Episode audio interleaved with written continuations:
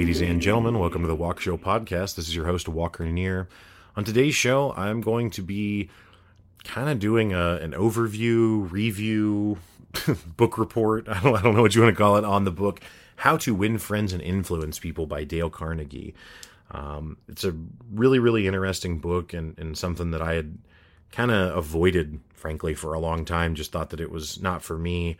And uh, it, it actually was. And I think that it's for everyone. And I think that there's a lot of value in it. So I really hope you enjoy uh, the episode. And uh, thanks for listening. As always, today's show is produced and the music by Misha Zarins.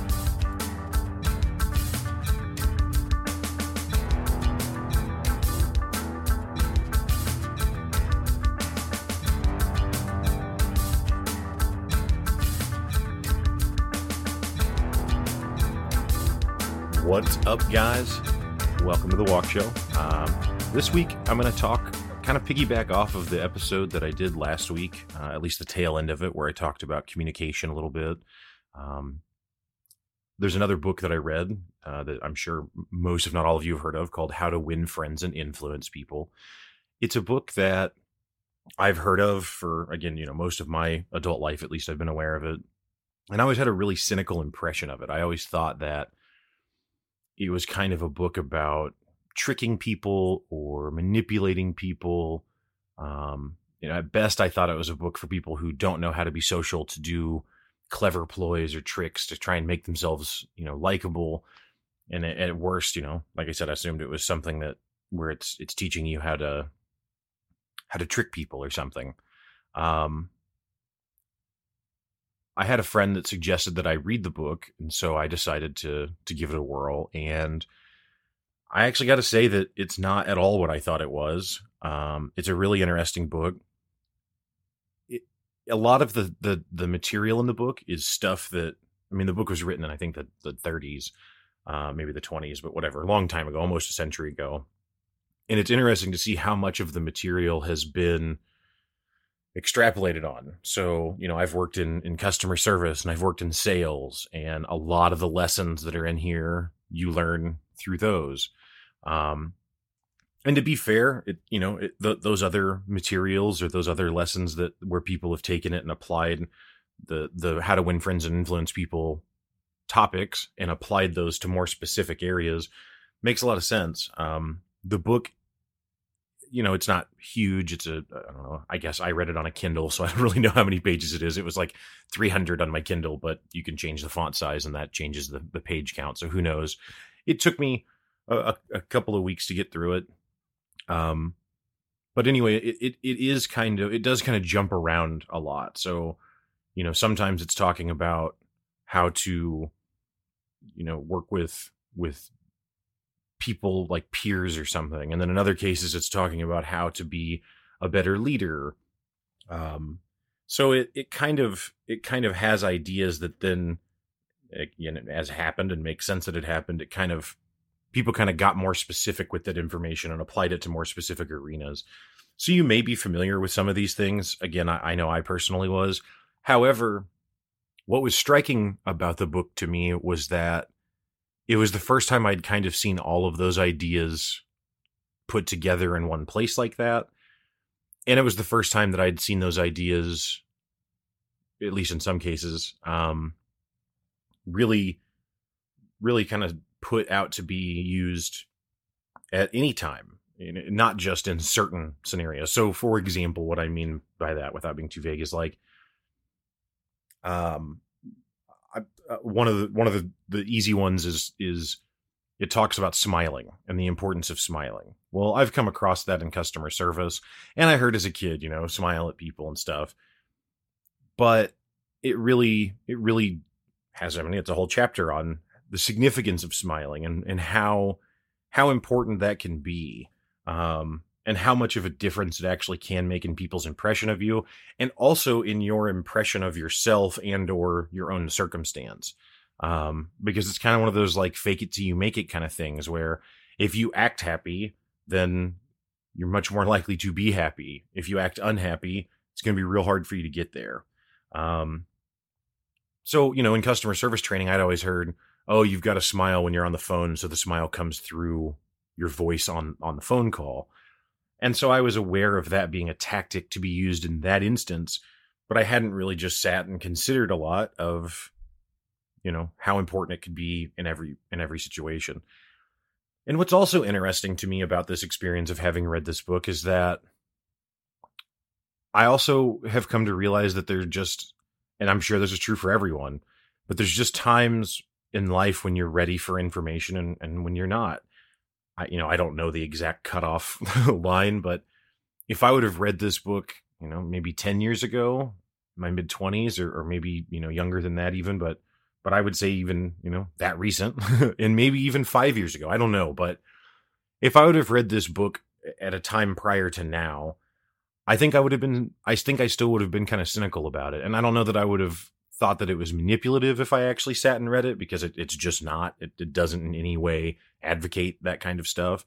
Um, but it, I, I think I wouldn't have found this the chapter on smiling interesting. For example, I think I would have thought to myself, "Yeah, I get it. Like I can't believe that there's a chapter on this." But for whatever reason, at this point in my life, I was open and and willing to accept that information and so then it and and really actually process it and think about it. And so it did seem interesting and it, it did seem meaningful.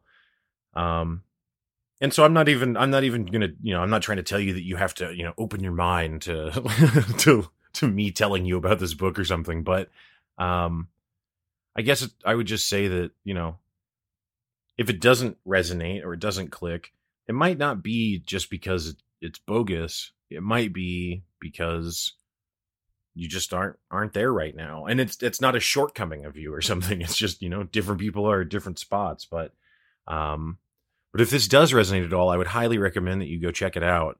It's a it's a it's filled with a lot of stories and a lot of anecdotes so it's a it's an interesting read.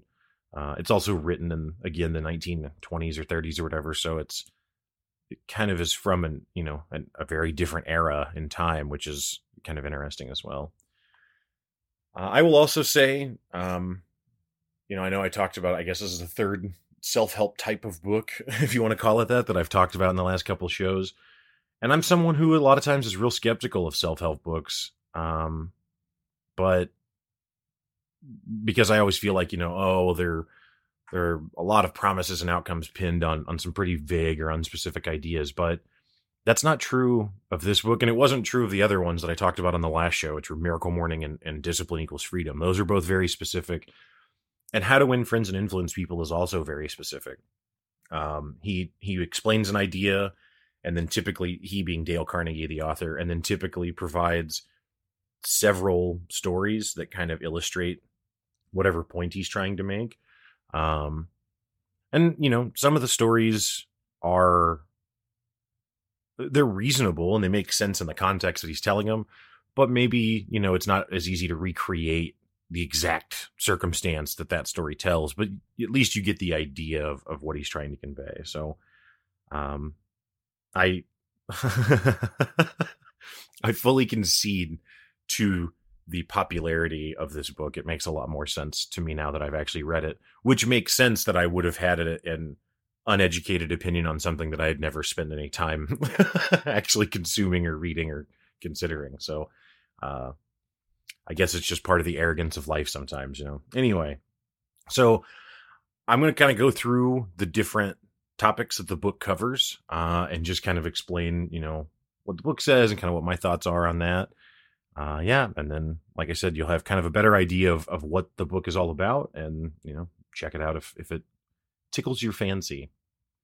So the book starts out uh, with the very first idea being that you should not criticize people. People just justify themselves for everything, and the book covers examples of of known gangsters like Al Capone and, and a couple others who who thought of themselves as public benefactors. And the point, the reason that he uses those gangsters as as the example is because he's trying to to show that a person will justify themselves no matter who they are. I mean, again, mob boss type people publicly state think that they're public benefactors. Now maybe they're, you know, maybe they're lying and they actually know that they're horrible, But that doesn't jive with the way that everyone works. The way that everyone works is that everyone justifies their own existence to themselves all of the time. And most people don't think that they're an evil, vile person. And even if they do, they would still justify that it's in service of something else. They were forced to be that way by a circumstance or a, a situation, or they had, again, there's always going to be a justification. There's always going to be, yeah, I'm that way, but I had to be because insert justification.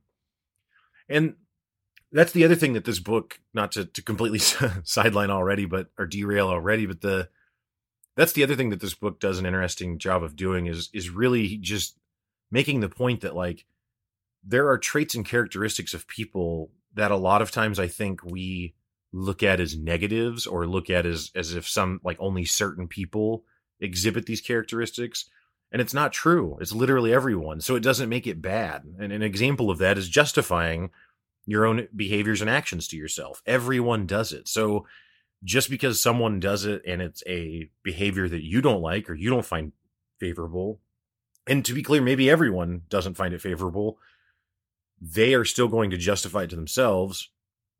And that's not unique to them because everyone is doing that. So you can't judge people just because they justify themselves because everyone does it. So anyway, so the whole point of, of explaining all of that is that because everyone justifies themselves, criticizing typically only serves to make someone dig their heels even more into that, right? Justify themselves anymore. And the other thing it does is it hurts their sense of pride and pride is a thing that you know uh, a lot of people will say you know don't you shouldn't have pride kill your ego that kind of stuff. That's fine for you on your personal journey but understand that most people have not done that and for most people their pride is a very precious thing. And so if you criticize them and hurt their pride then to deal with their hurt pride they will now justify and probably resent you for the criticism. I mean, maybe not, but probably that's the outcome. So the book goes on and it gives a few examples of of famous leaders like Abe Lincoln um, showing great restraint. Like they, he gives an, a story of where this general in the Civil War had an opportunity to basically win the war if he would have just advanced on on the enemy on the Confederate army like before they got across this river or something. And and then the general doesn't take action immediately. And so Abe Lincoln writes this like really damning letter about like I don't know if you understand to this Union general about you know I don't know if you understand what you've cost us here and the opportunity that you forfeited and you know just a really you know strongly worded letter that is really condemning the guy's actions. And then the book How to Win Friends and Influence People reveals that Abe Lincoln actually just didn't ever send the letter. Like he had the letter and he was going to send it, and he just he stopped himself. So the way that they know the letter exists is it was found among his papers after he died. And the way that Lincoln got to that place where he understood that criticism wasn't appropriate was when he was younger, prior to being president, and I think maybe even prior to being senator. He he criticized some local man in the, the, the paper. I think it was like a local business owner or something, but he criticizes this guy in the paper. Well, this guy takes great offense to that, and so wants to find out who it is. Finds out that it's Lincoln, and challenges Lincoln to a duel to the death. And so they Lincoln goes and like learns sword fighting for a month or something, and then he goes and meets this guy, and they're gonna have a sword fight to the death over this criticism that Abe Lincoln had delivered and their aides kind of jump in and prevent them from um, from from fighting and, and killing each other. But at least according to the book, from that point forward, Abe Lincoln wasn't really under, willing to criticize people anymore because he understood that it can take it to there.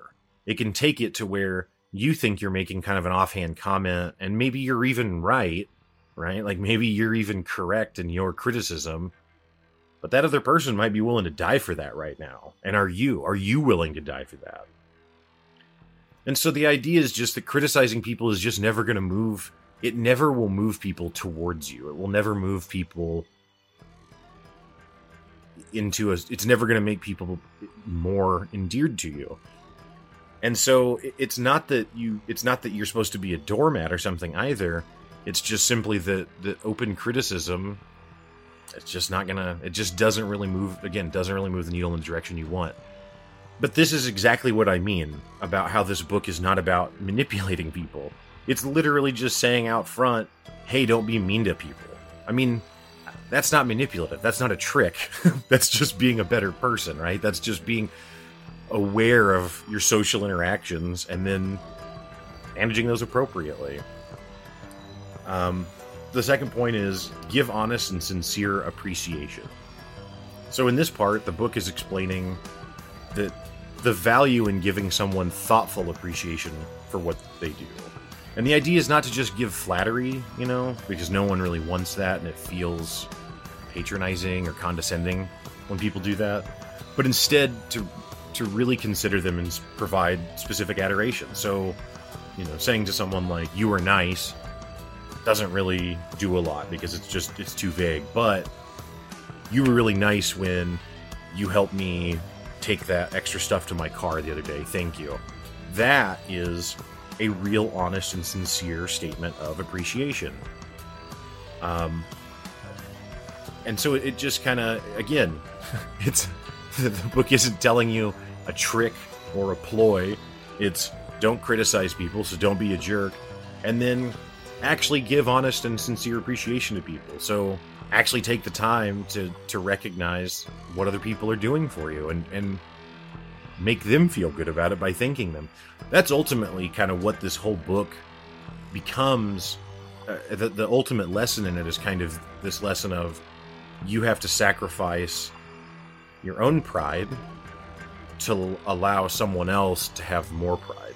And maybe, maybe because you, you know, after reading this book or, or at the very least listening to this pod, it's because it is a, a tactic that you're aware of. Maybe you don't feel like you're actually sacrificing your pride when you allow the other person to feel better. So, you know, maybe maybe you didn't think that the that it was that big of a deal that Tom helped you carry stuff to your car after work one day. But if you take the time to thank Tom specifically for that action and, and, and you know talk about it specific in specific language, you're gonna build a better relationship with with Tom in that case. And so, yeah, it it, it maybe it doesn't hurt your pride or something to, to take the time to thank him, but but the point just being that by allowing other people and helping other people to feel better about themselves, that in turn helps them feel better about about you.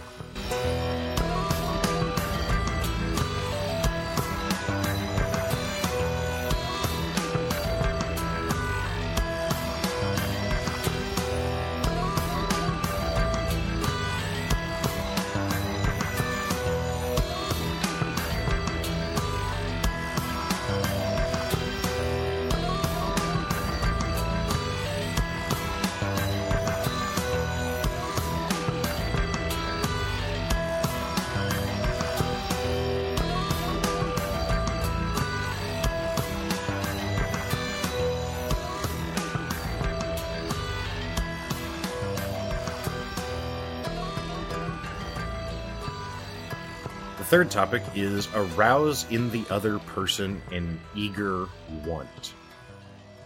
So the idea here is to really know what another person is motivated by and then strive to provide that which they want and also to be enthusiastic about it. Um, another phrase that he uses that I like quite a bit is bait the hook for the fish. Uh, and so it's basically just, you know, if you're if you're talking to someone who likes, you know, I don't know, someone who likes basketball, well, then it, you can't try and relate something to basket weaving when talking to them. You know what I mean? They, they don't care about that. But if you can instead find whatever thing you want to communicate to them, if you can instead find a way to relate it to something that they're already interested in, right? Or and maybe that's a, a silly example. Maybe maybe instead, uh, I guess I'll just say that again. The, the, phrase "bait the hook for the fish" is the is the easiest way, I, the the most succinct way of saying that that idea or conveying that idea that I've that I've come across. I mean, and he says in the book, he says, "Well, I personally love strawberry shortcake, but fish don't seem to care for it. They like worms. So when I go fishing, I don't bait the hook with strawberry shortcake, which I like. I bait the hook with worms, which they like. Eh, so it's just the idea is that, you know, like earlier I talked about how everyone is everyone is justifying themselves all of the time, and that's true. Well, the other thing that's a true characteristic of everyone is that everyone is selfish all of the time. Every single action is motivated by selfishness. And there's literally not an example that you can come up with that's not because even if it is you sacrificing yourself or something of yourself for someone else, you're still doing it because you think that that is the best outcome, that you feel better about doing that than you would otherwise. If you go donate to charity, my mom and I went a couple of weeks ago and donated some time at a food bank. We did that. It's helpful. We're helping the community, but we felt good about it. It made us feel good to know that we were giving back, to know that we were contributing. So even a selfless seeming thing is selfish, right?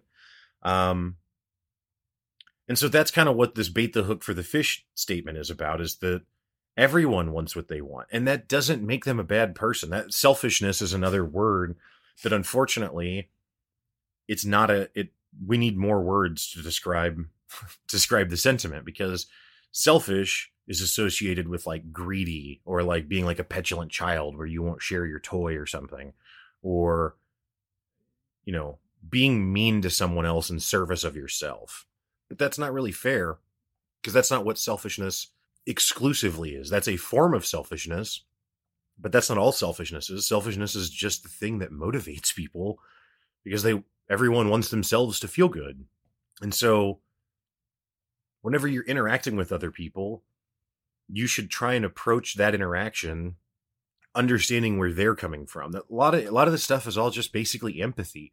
It's putting yourself in the other person's shoes. It's understanding what they want and framing whatever your thing is, whatever your idea or conversation or topic or task or whatever it is that you want to convey to the other person. It's it's helping to frame it in a way that they will care about it. How why do they care? How do you satisfy their selfish desires? Because you selfishly want it done and want them to help you get it done. But now you need to make it appeal to their their selfishness. Little bit of a tangent, but another word that drives me crazy that we do this with is consequences. When I was excuse me, when I was a kid, when I was a kid, if I was going to get in trouble for something, my mom would tell me there will be consequences for that. But if I was if I was doing something well, right? Like if I was supposed to do a chore and the outcome of me doing that chore would be that I got an allowance, it was never positioned that the consequence of of me doing the chore is that I get the allowance. It was it was only ever positioned as the consequence of not doing the chore is a negative outcome. And I, am not trying to pick on my mom there. That's literally in all of society. That's the way I hear that word used. I never hear anyone say, well, the consequences of that are a positive outcome. And if they do say that, they usually don't use the word consequence. And I don't know why that is. But uh, my, my point in bringing that up is that it's kind of like selfish, where it, it's it it's just there's too many different forms that that can take and so we have this really negative association with it but it's not inherently negative a consequence is not inherently negative. It's just simply the the outcome of something that happened before. Well, selfishness is not inherently evil. Selfishness is literally how people survive and live and come up with what makes them happy and everything. So it's not it's not inherently bad to be selfish. The fourth thing the book talks about, you know, it it really kind of piggybacks on the last two points, which were give honest and sincere appreciation and arouse in the person, the other person, an eager want. And this fourth point is become genuinely interested in other people. So what that means is that again, like I've just been saying over and over, in order for other people to like you or care about you, you've got to do that for them too. And so by really considering another person and learning what motivates them, what they care about, what they like, you can begin to build a relationship. The book provides an example of a couple in which the wife likes to garden, but the husband is indifferent about it. And so the husband decides to start participating with his wife and really taking notice of all the work that she does to have a beautiful and producing garden. And so then after he involves himself in it, he's able to give her real appreciation and shows her that he cares about it because she cares about it. And then his marriage improves dramatically.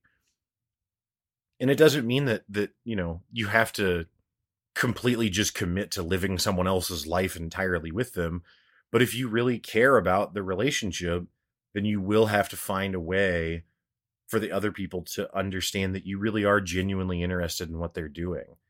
Um, and it, you know, it, it just, it takes some work.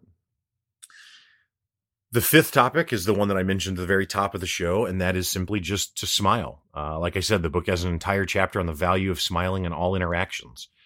Like I said, this is something I learned in custom customer service training, but it really just, you know, the book advocates that you do this in all situations when you're just meeting somebody. Uh, and again, even when you yourself are just, especially the book even advocates if you're considering something that's troubling to you, if you can find a way to smile, you can you can start to change your own mood and you can start to change your own mindset. And it's not that it's the book is not advocating that you should just default be happy only and never experience any other emotion. It's more just that if you find yourself in a place that you don't like emotionally, smiling can help you bring you back out of that. And the reason it's so valuable in interacting with others is, is exactly that because someone else might be having a day and that smile is very insignificant for you but could be very significant for them and that can that could really lead to at least the beginnings of a you know a stronger relationship the next one uh, is remember names the, the book has a quote that i like which is remember that a person's name is to that person the sweetest and most important sound in any language and I thought that was really really interesting. Um, obviously, people you know it, people try and remember names, and tons of people will say like, "Oh, I'm just so bad with names. I'm good with faces and and that sort of thing." But the book just you know it it just makes the point that if you can find a way to remember people's names, it really goes a long way, especially um especially the the less acquainted with them that you are. I mean, certainly if you work with someone every day or something and don't know their name, then that's probably a pretty big deal. Um, but if you've met someone a couple of times and you don't know their name, it probably is fine. But if you do, it can really, really move the needle for you. It can really engender you that person because they've they know that you think that they're important. You thought that they were important enough to take the time to memorize their name. Now, what's true is that not everyone's capacity for remembering names and things is equal. So some people have a really easy time of it, and other people's legitimately do struggle with it. And the book suggests some different strategies that other people have used. Like it even it even tells a story about Napoleon and um, what he tried to do to to remember names. And it's just these different mental exercises where you create different associations with the name in order to to really try and you know sear it into the mind but it certainly you know and not not every method is going to work for every person i would say that it certainly might require more effort than meeting someone a single time and going oh your name's joe. Nice to meet you joe and then never thinking about it again. If you forget and that's all the work that you did then it might be that you have a bad memory or it might be that you just didn't actually really try much. And so i would i would advocate that you know when meeting people that that you care about building a relationship with at all do take an extra minute i mean literally 60 seconds out of your whole life to try and really you know drill saying that name and memorizing that name um because it can really go go a long way. The seventh idea is to be a good listener. People love to talk about themselves so let them.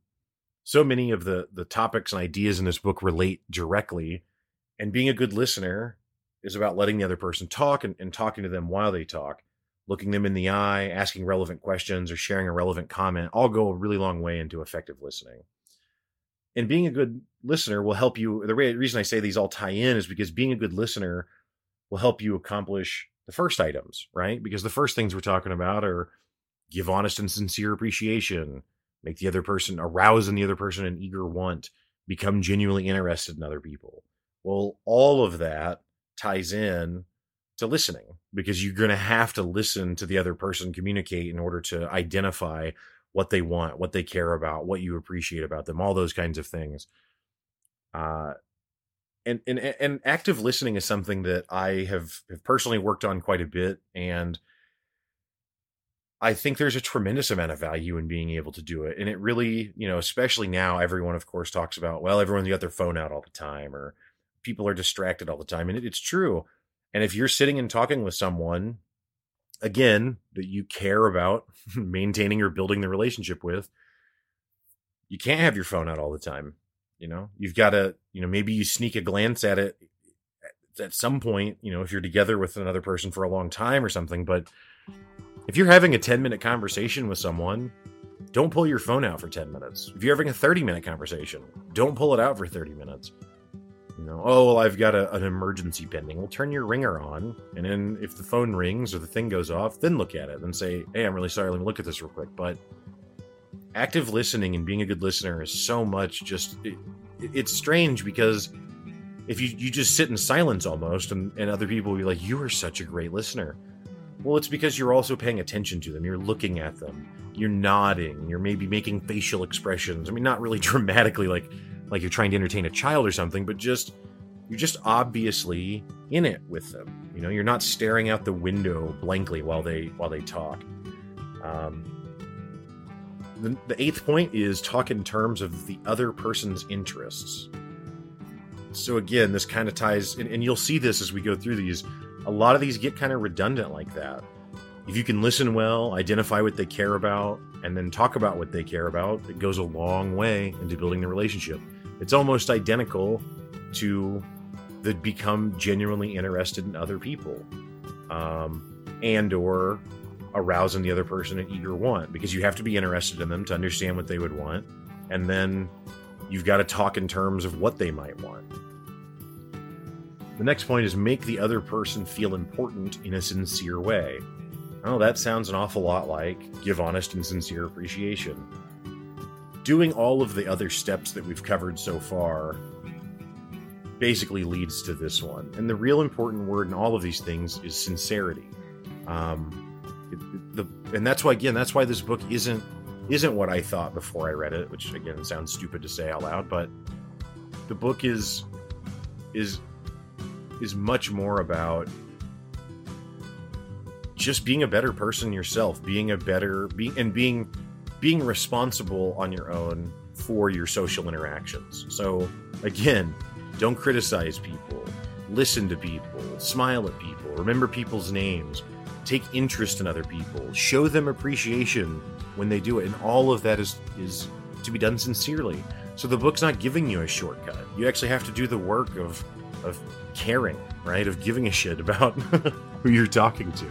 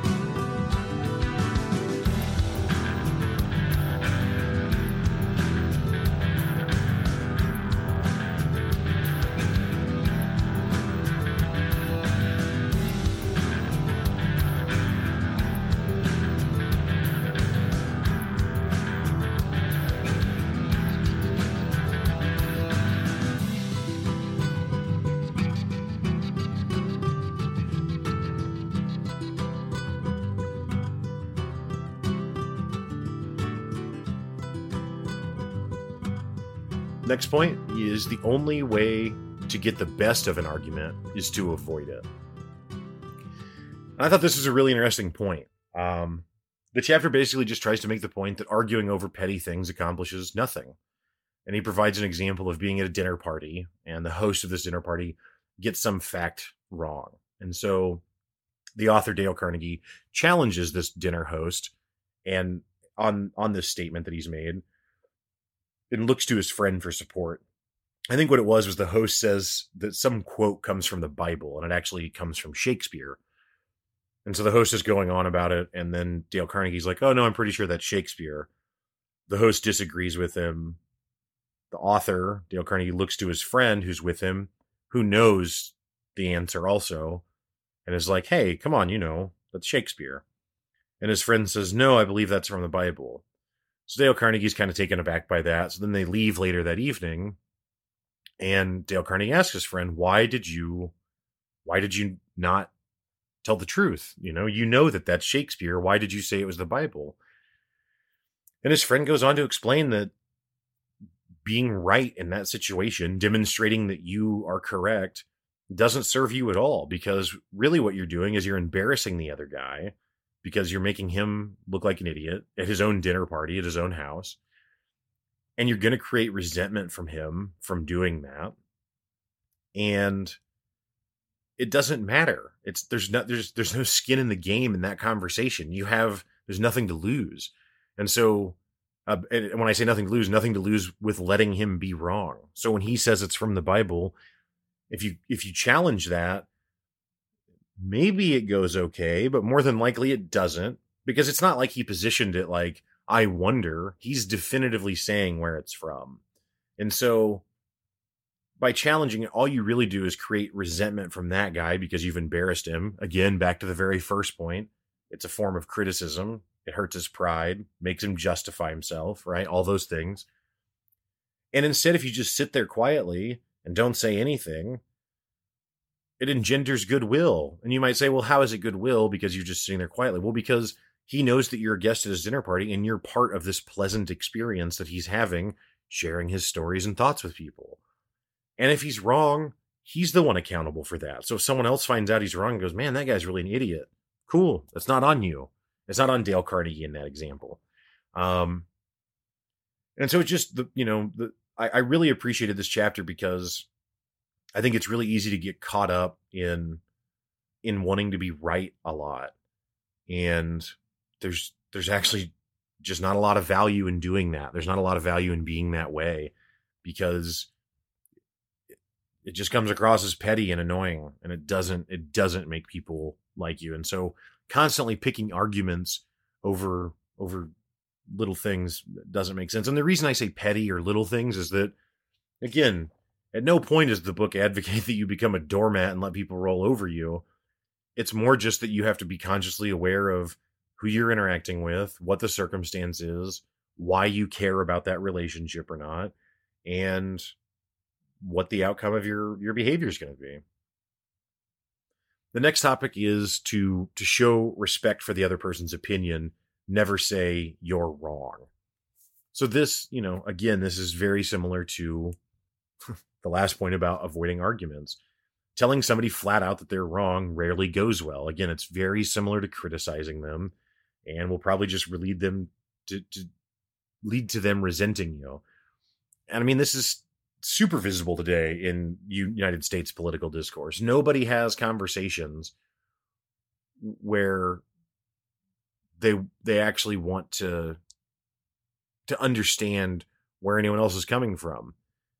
And if they do, it it lasts for for one reply and then it's back to just inside insisting that the other side is stupid and wrong.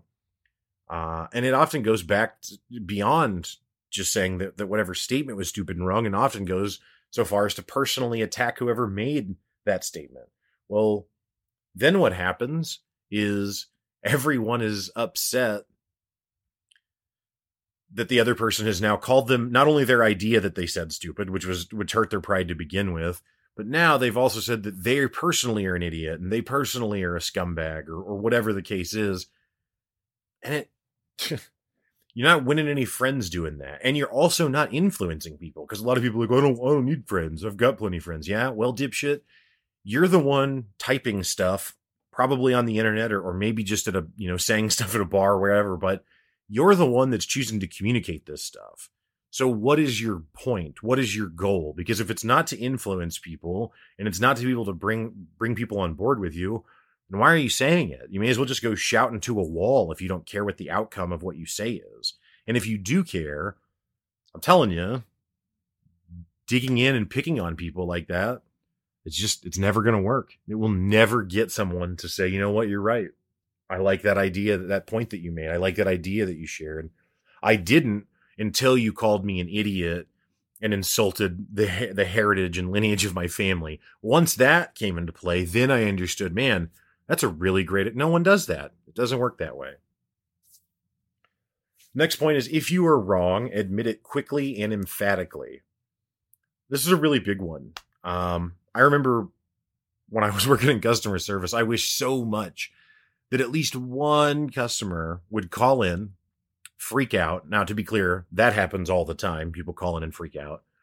But if but they call in, freak out, find out they're wrong, right? Find out that this whole thing is their own confusion, and then actually sincerely be like, hey, you know what?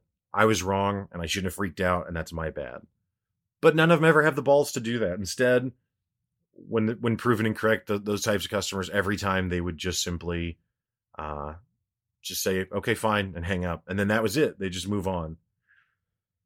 The thing is is that by admitting your own mistakes you are accountable and you show that you're willing to learn and you're willing to, to grow and you're willing willing to be humble you're willing to be wrong and and it also shows when you admit that you are wrong that you're that just because you you did something one way one time doesn't mean that you will forever do it that way because you admitted that it was wrong. You admitted that you handled it poorly and so now you can move forward to a new thing. But if you never admit that you're wrong and always want to be a tough guy about it well no one no one cares. No no one's going to no one's going to come to your side for that. Um and no one will trust you. No one will trust you to to get better over time because you don't demonstrate it if you don't admit when you're wrong and you don't say you don't own your your own mistakes. The next topic is begin in a friendly way.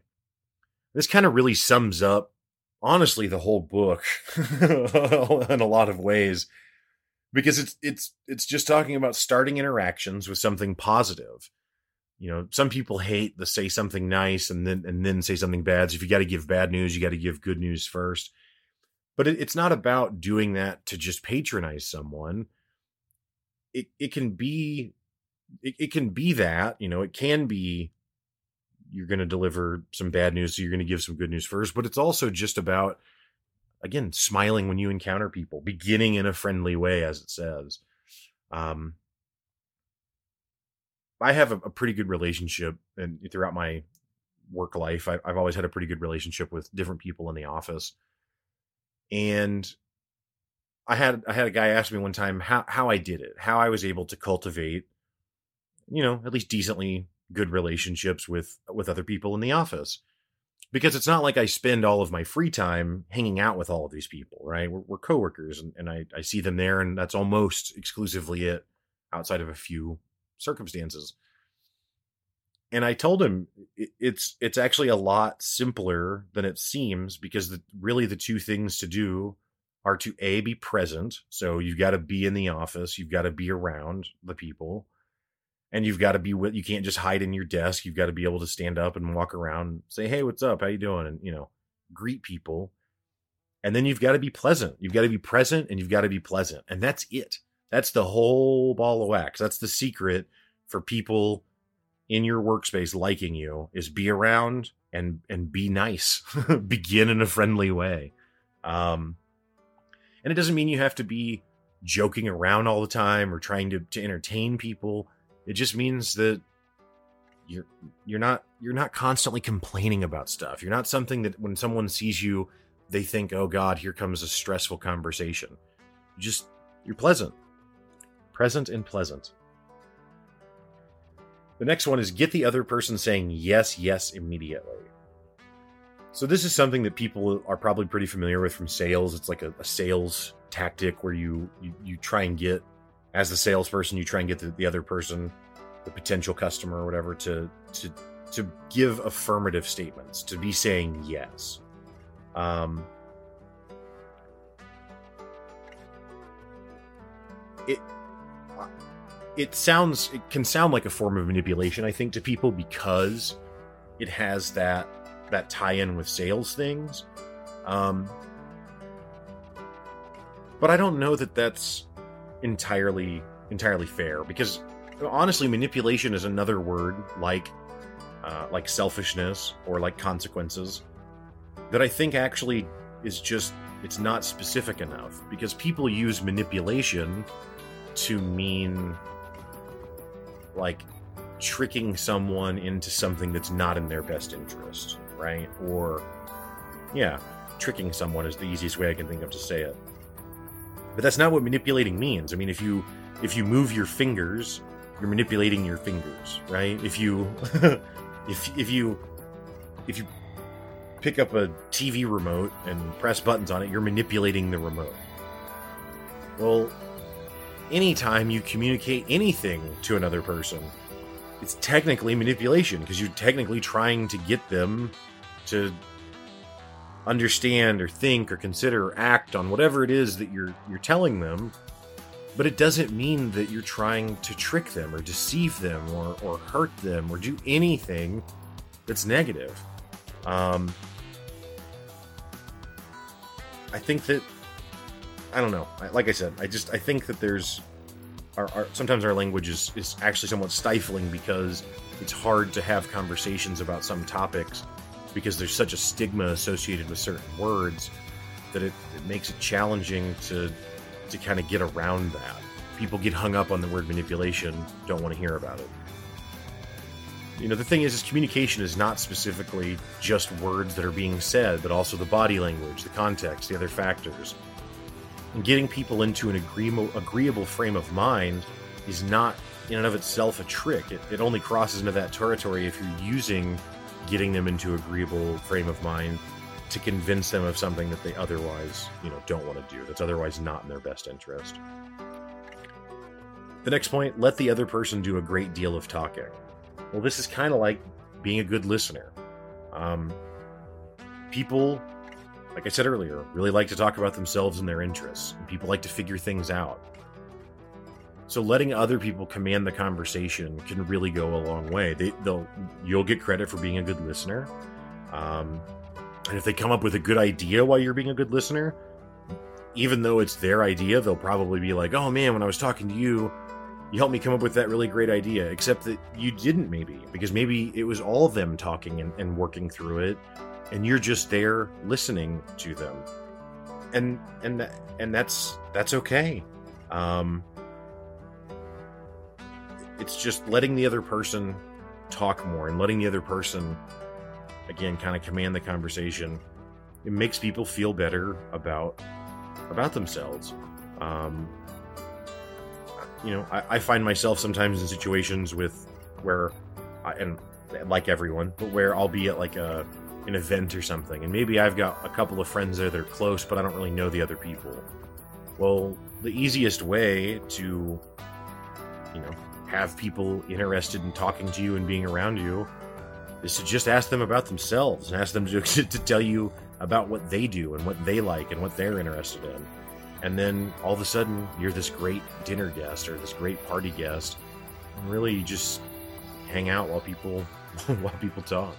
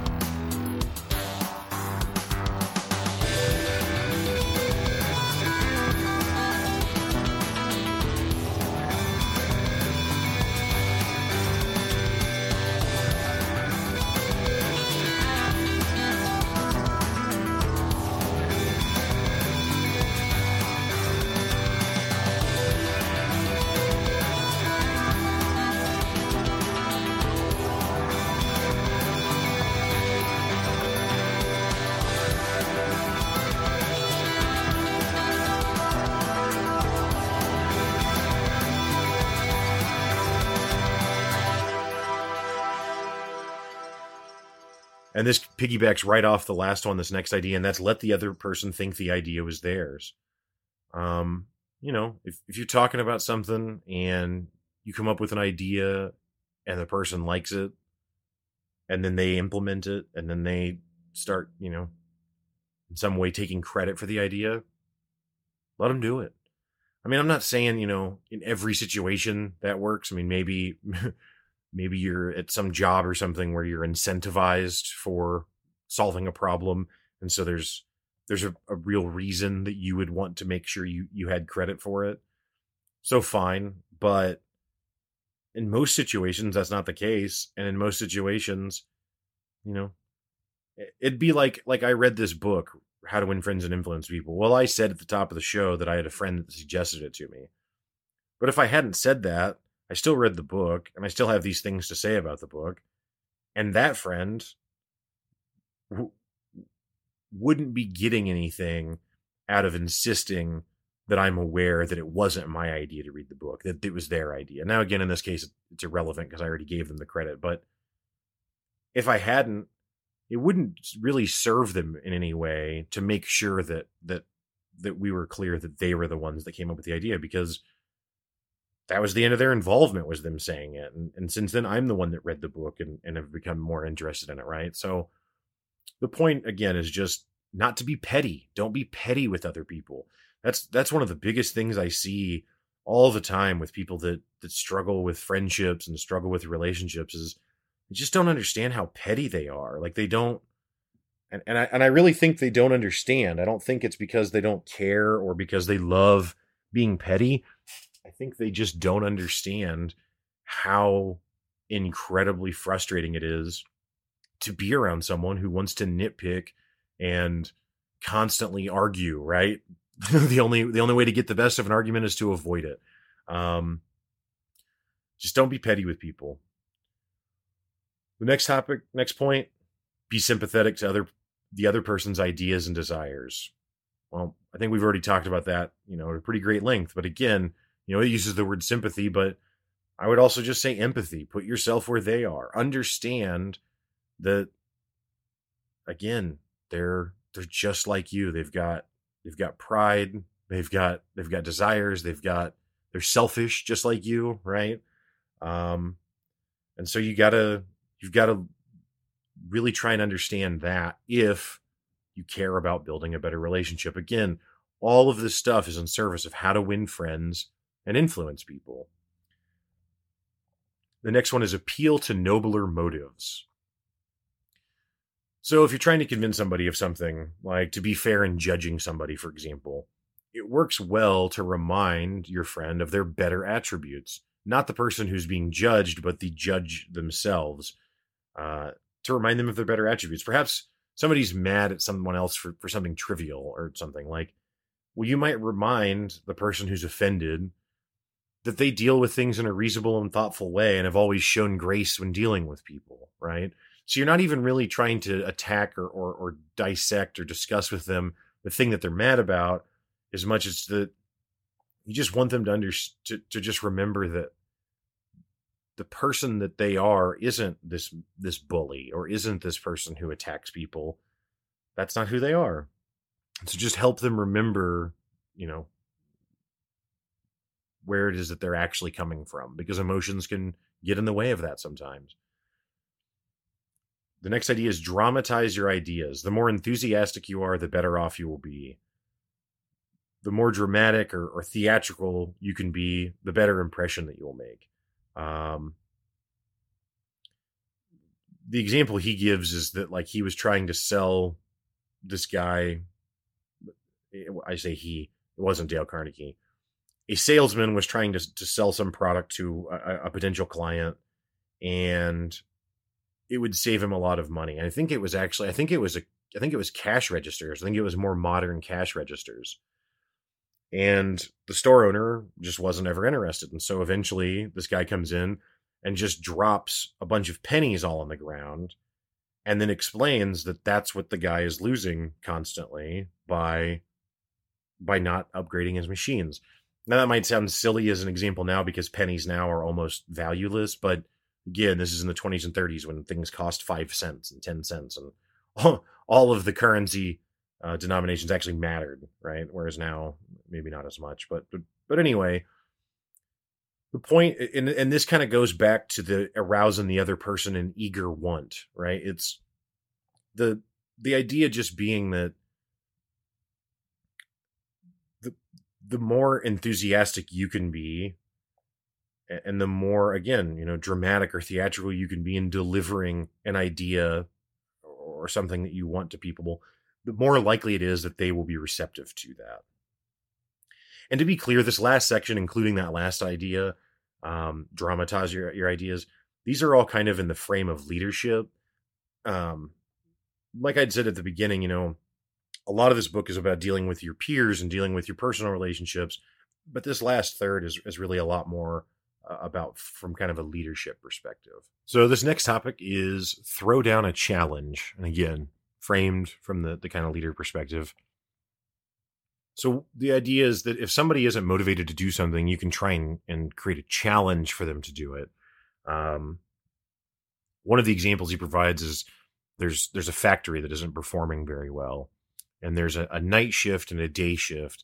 And what he ultimately does is kind of challenges the night shift to outperform the day shift, not in a, a malicious way, but just like, you know, do you think you can do as better than they're doing? Because right now they're outperforming you.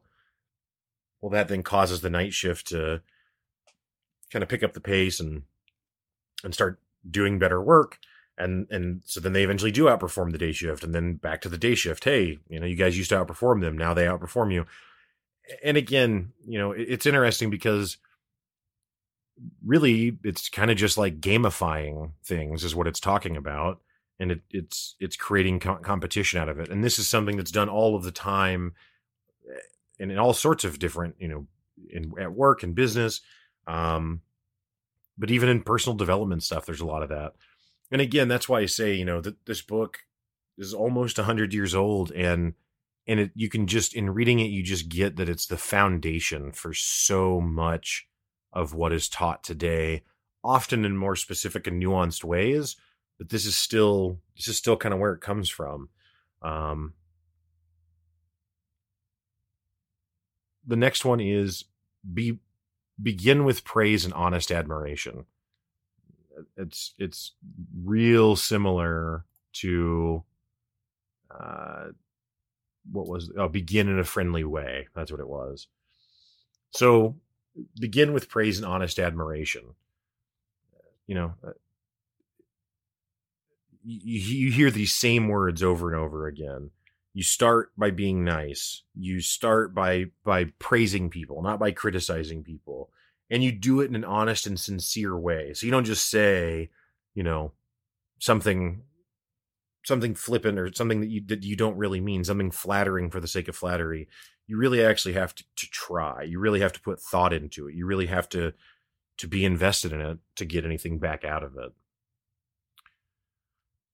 Call attention to people's mistakes indirectly. That's the next one.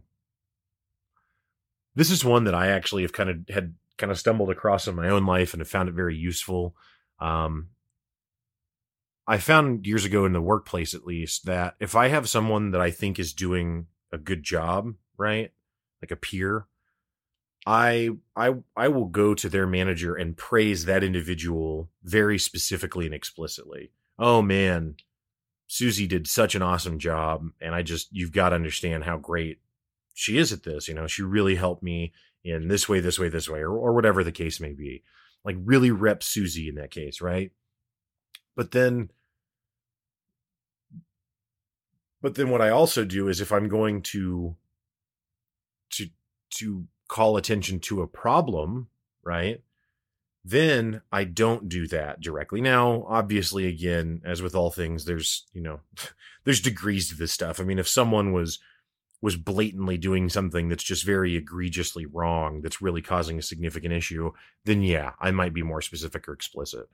But if someone's just doing something that's not quite to the standard that that we're supposed to be following, or or um, is just not the best practice and that's maybe leading to some other complications well instead of calling that individual out specifically to their manager I will go and just say, "Hey, I've kind of noticed a trend where I'm seeing that this and this is kind of happening sometimes. And I know we have this in place to prevent it, but I just thought I'd bring it up because I'm not sure what, you know, where that's coming from. Well, so what it does by, by doing the, the, the those interactions that way is that it demonstrates that if someone is doing well, so if I'm happy with something, I'm very specific and explicit about it. And it helps the manager better understand who that individual is and why they're you know what value they're they're adding. And if that person becomes aware that this happened they feel good because they know that they were recognized by a colleague you know in a very specific way. When it's a bad thing what it does is it allows the manager to look at the situation and kind of discover what's going on. And frankly that's their role and they have the bigger bird's eye view on things right? So they can they can look into it and it doesn't create a situation where they think that I have animosity for some other person or I'm, you know, to use a, a childish term like tattling or some shit, right? Like it's, they know it's not that because that's not what we're doing. Um, because I didn't say anyone's name. I just brought up an idea. I brought up a topic and then asked you to look into that topic. I didn't say Jane sucks really bad, right? I didn't say that. Susie's great and if Jane's having problems, well, now I'm just going to say, well, Jane, you know, we're going to talk about the pro the actual things that Jane's doing wrong, not Jane specifically. It it's built a lot of goodwill for me, um, and frankly, I feel good about it. Even if even if other people don't care or it's not as as uh, impactful as I might think it is, um, I feel better about it. I like giving specific fra- praise to someone, and I like calling out another person's mistake in an indirect way and not not just pointing the finger at someone. Next point talk about your own mistakes before criticizing the other person. Again, really ties back into a lot of the stuff we've already talked about. But if you make a mistake, admit it, own it, and don't just criticize others. Be empathetic, right? Try and see things from their perspective. Be introspective. What can you do different? Um, I mean, I find myself doing that often. If I if I if someone's doing something incorrectly or doing something that you know that's less than ideal i will often try and identify something in my own situation that is similar so that they understand this isn't saying that you're like some crazy monster who's never and no one else has ever made this mistake. Like i've made the mistake. It's not about that you have failed as a person because this mistake happens. It just means that we need to correct this mistake. That's all ask questions instead of giving direct orders. Instead of, hey, get this taken care of, it would be, is there anything we can do to, to take care of this? So it, it's it's allowing the other person to have some power in that interaction, um, instead of of just having to concede to you, and it allows them to kind of buy in more to it. it, it and again, this ties back into the the idea of letting the other person think it's their idea. Well, if I if I'm, you know, if I'm at work and there's not enough rocks in pile A and I need more rocks there and I go to the person who puts rocks in pile A and I just simply say, I need you to I really need you to put more pot rocks in pile A. Well, maybe that makes them uncomfortable, right? But if I just say, "Hey, is there any way that you can think of that we could get more rocks into pile A because right now there's not enough. What can we do to resolve that?" Well, maybe you already know what the answer is, but if they come up with it, now they feel like they're the ones who have been empowered to solve the problem. And you actually have done that. And again, it's not because you're you're then laughing away in some evil way because you fooled them. It's that you actually let the other person feel better about the situation and you still got the outcome that you wanted. Again, like I said at the at the top of all this, it, it's it's constantly the ideas are constantly just limiting your own pride or your own satisfaction in a situation and letting the other person have it, letting the other person feel better. The next one, let the other person save face. Um, it's kind of kind of the same thing talking earlier about um, not embarrassing people. Um, it's it's not uh, it, it, ties into the not calling them out or criticizing them or, or, challenging or arguing you know however you want to put that. It ties into that, but it's also about like, you know, if if Willie comes into work with his actually we'll just say if Walker because I did. It's a silly example because I anyone that knows me knows that I don't actually care but but whatever. I came to work one day and had actually I'm even going to stop there. I'm sorry. I know I keep keep starting and restarting. This is the easiest example that happens in throughout the lives of, of men at least. And that is sometimes your fly is unzipped right? So there's a couple ways that can be handled. If I notice that your fly's unzipped, I could loudly be like, "Hey man, your fly's unzipped," and kind of make a big deal out of it, right? And maybe maybe it doesn't matter because, you know, it's just a clothing thing or something. But if instead you're more subtle about it and kind of point, you know, kind of like motion or something and they see it and then they fix it, just let them fix it. You don't have to call out that they had made the mistake. You don't have to call out that the fly was open. Just just let it get corrected and move on. Um, and, and again, that sounds like a silly example because that's not it's not a meaningful event, but but I think it illustrates the point. The point just being that if someone is wrong, fine, and if they correct it, let that be fine too. Let it be their idea. Let it be them that solved it. Again, Sacrifice your own pride to let them have theirs. Praise the slightest improvement and praise every improvement. Be hearty in your approbation and lavish in your praise. So, and that was the, the next the next point, but again, ties into everything we've been talking about. People hate criticism, love praise. Be encouraging. Tell people when they do well be interested in their own success, right? Like, and be as, as interested as they are. Um,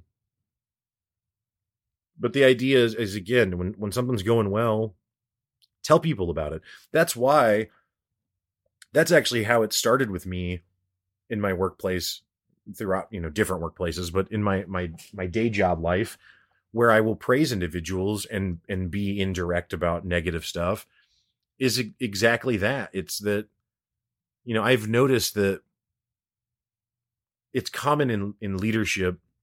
If there is a problem, a leader will have almost no problem pointing out, or excuse me, no hesitation in pointing out that problem, right? So if if the the TPS report wasn't done on Friday and it's supposed to be done on Friday, you'll hear about that it wasn't done on Friday. But if the TPS report is ready every week on Thursday night so that it's there absolutely 100% of the time on Friday, no one says anything. And yeah, I get it that you know, you can't just you can't just praise everyone. Hey, you breathed in and out right there. That was awesome. Good for you. Like I get it that you can't be that way with everything. But when something is good, especially if it's good for a consistent, you know, period of time or, or whatever that may be, praise that too. Like people are more than happy to jump off about what they don't like. Well, jump off about what you do like, you know? Praise people, be nice, be encouraging, stop criticizing. No one cares. No one likes it. It's not going anywhere. Give the other person a fine reputation to live up to. So this is kind of like the appealing to to nobler motives, but um the example and again this is coming from the idea of a leadership, but but the way the example he uses in the book is that there's like a guy who he who the, the the the manager needs to do needs this employee to do a task. And he thinks the employee can do it but the employee's going to have to try pretty hard to do it. Well so what he does the manager does is he goes and explains to the employee that he's set expectations with other people about how good of a job he he believes the employee will do which was true and so what that does is it creates in the mind of the employee that he has this standard or this reputation that he needs to meet that maybe he didn't already hold himself to, but now that he knows that other people are expecting, now, you know, he's going to be more invested in that. Again, use encouragement, make the fault seem easy to correct. Uh, you know, and I, there's only there's only one more after this because I, I realize it's pretty redundant. But again, encourage people, praise people, let people make mistakes. If the mistake isn't critical, let it go. Let them correct it on their own. Let them have the idea. Let them have the power. Stop being petty. Stop insisting on controlling it all and let other people have their place. And then you might say, well, if this is how I live, how am I going to ever have my place? And the, the truth is, is that you do, you do end up having again to kind of sacrifice some stuff, but what that does is it engenders it engenders people to to love you, respect you, like you, want to be around you, whatever that is. And that's the whole point of this book is how to win friends and influence people. So you might encounter people that you don't really care to influence or that you don't care to win as your friend. You don't have to do any of this. this is again, it's a guide on how to how to be better at social interactions that mean something to you because again, you're selfish. I am selfish. You're selfish. And so you want, you want something. Well, here's a way. Here's a, this, this whole thing is a guide on how to get that. Final point, make the other person happy about what you suggest. And so, you know, this kind of ties into to just literally everything else. You know, you you listen, you empathize, you you really apply these other things to to work towards winning the other person over. And you know you bait the the hook for the fish right? And it's all of those things lead to the other to other people being happy about what you're suggesting and to seeing the value in what you're suggesting because you've taken the time and done the work to show them the value that you have or the value that you can offer. And so now they're willing to to buy into your ideas or your actions or tasks or again whatever the case may be. Um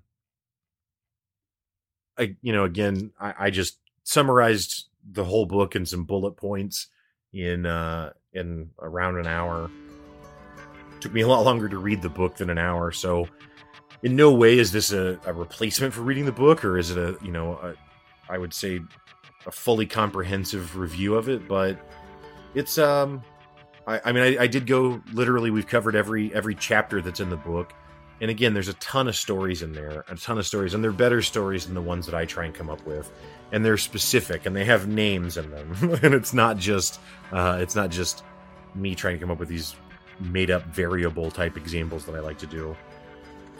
But either way i you know i'm someone who has been fortunate to have a a, a pretty healthy social life for most of my life, and I always thought that this book was was again not a good thing, but I was wrong. How to Win Friends and Influence People has a tremendous amount of value and has a lot of really great ideas and insights. and the stories that it shares are really great for helping to build and expand upon these ideas that it has. And it's it's just clear. It's just it's the foundation for so much of the the more nuanced or specific training or self-help or whatever kind of you know material that's out there today sales you know type stuff whatever it is um and i i, I highly highly recommend giving it a read um and again I, you know this isn't turning into the self-help book review hour or something i just you know i read these recently and i i thought that i thought that the other books that I mentioned in the last episode are, are, were really meaningful, but How to Win Friends and Influence People uh, surprised me very much. I had the I had the lowest expectations for it, and I would say that it probably exceeded those beyond any other book that I've read in a long time, and probably because I had low expectations. So uh, when it when it surpassed that, it was surprising. Either way, thank you guys so much uh, for listening. Uh, that's it. Stay up. Have a good one.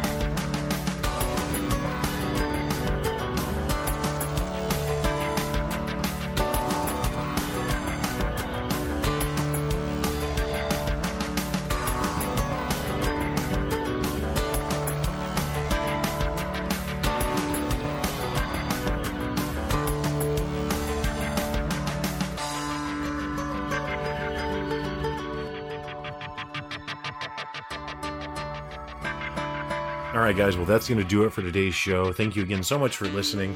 Uh, How to Win Friends and Influence People by Dale Carnegie is the name of the book, and uh, yeah, I had a lot of fun. Had a lot of fun reading it, and a lot of fun doing this episode. So, thanks so much again for listening. Have a great week.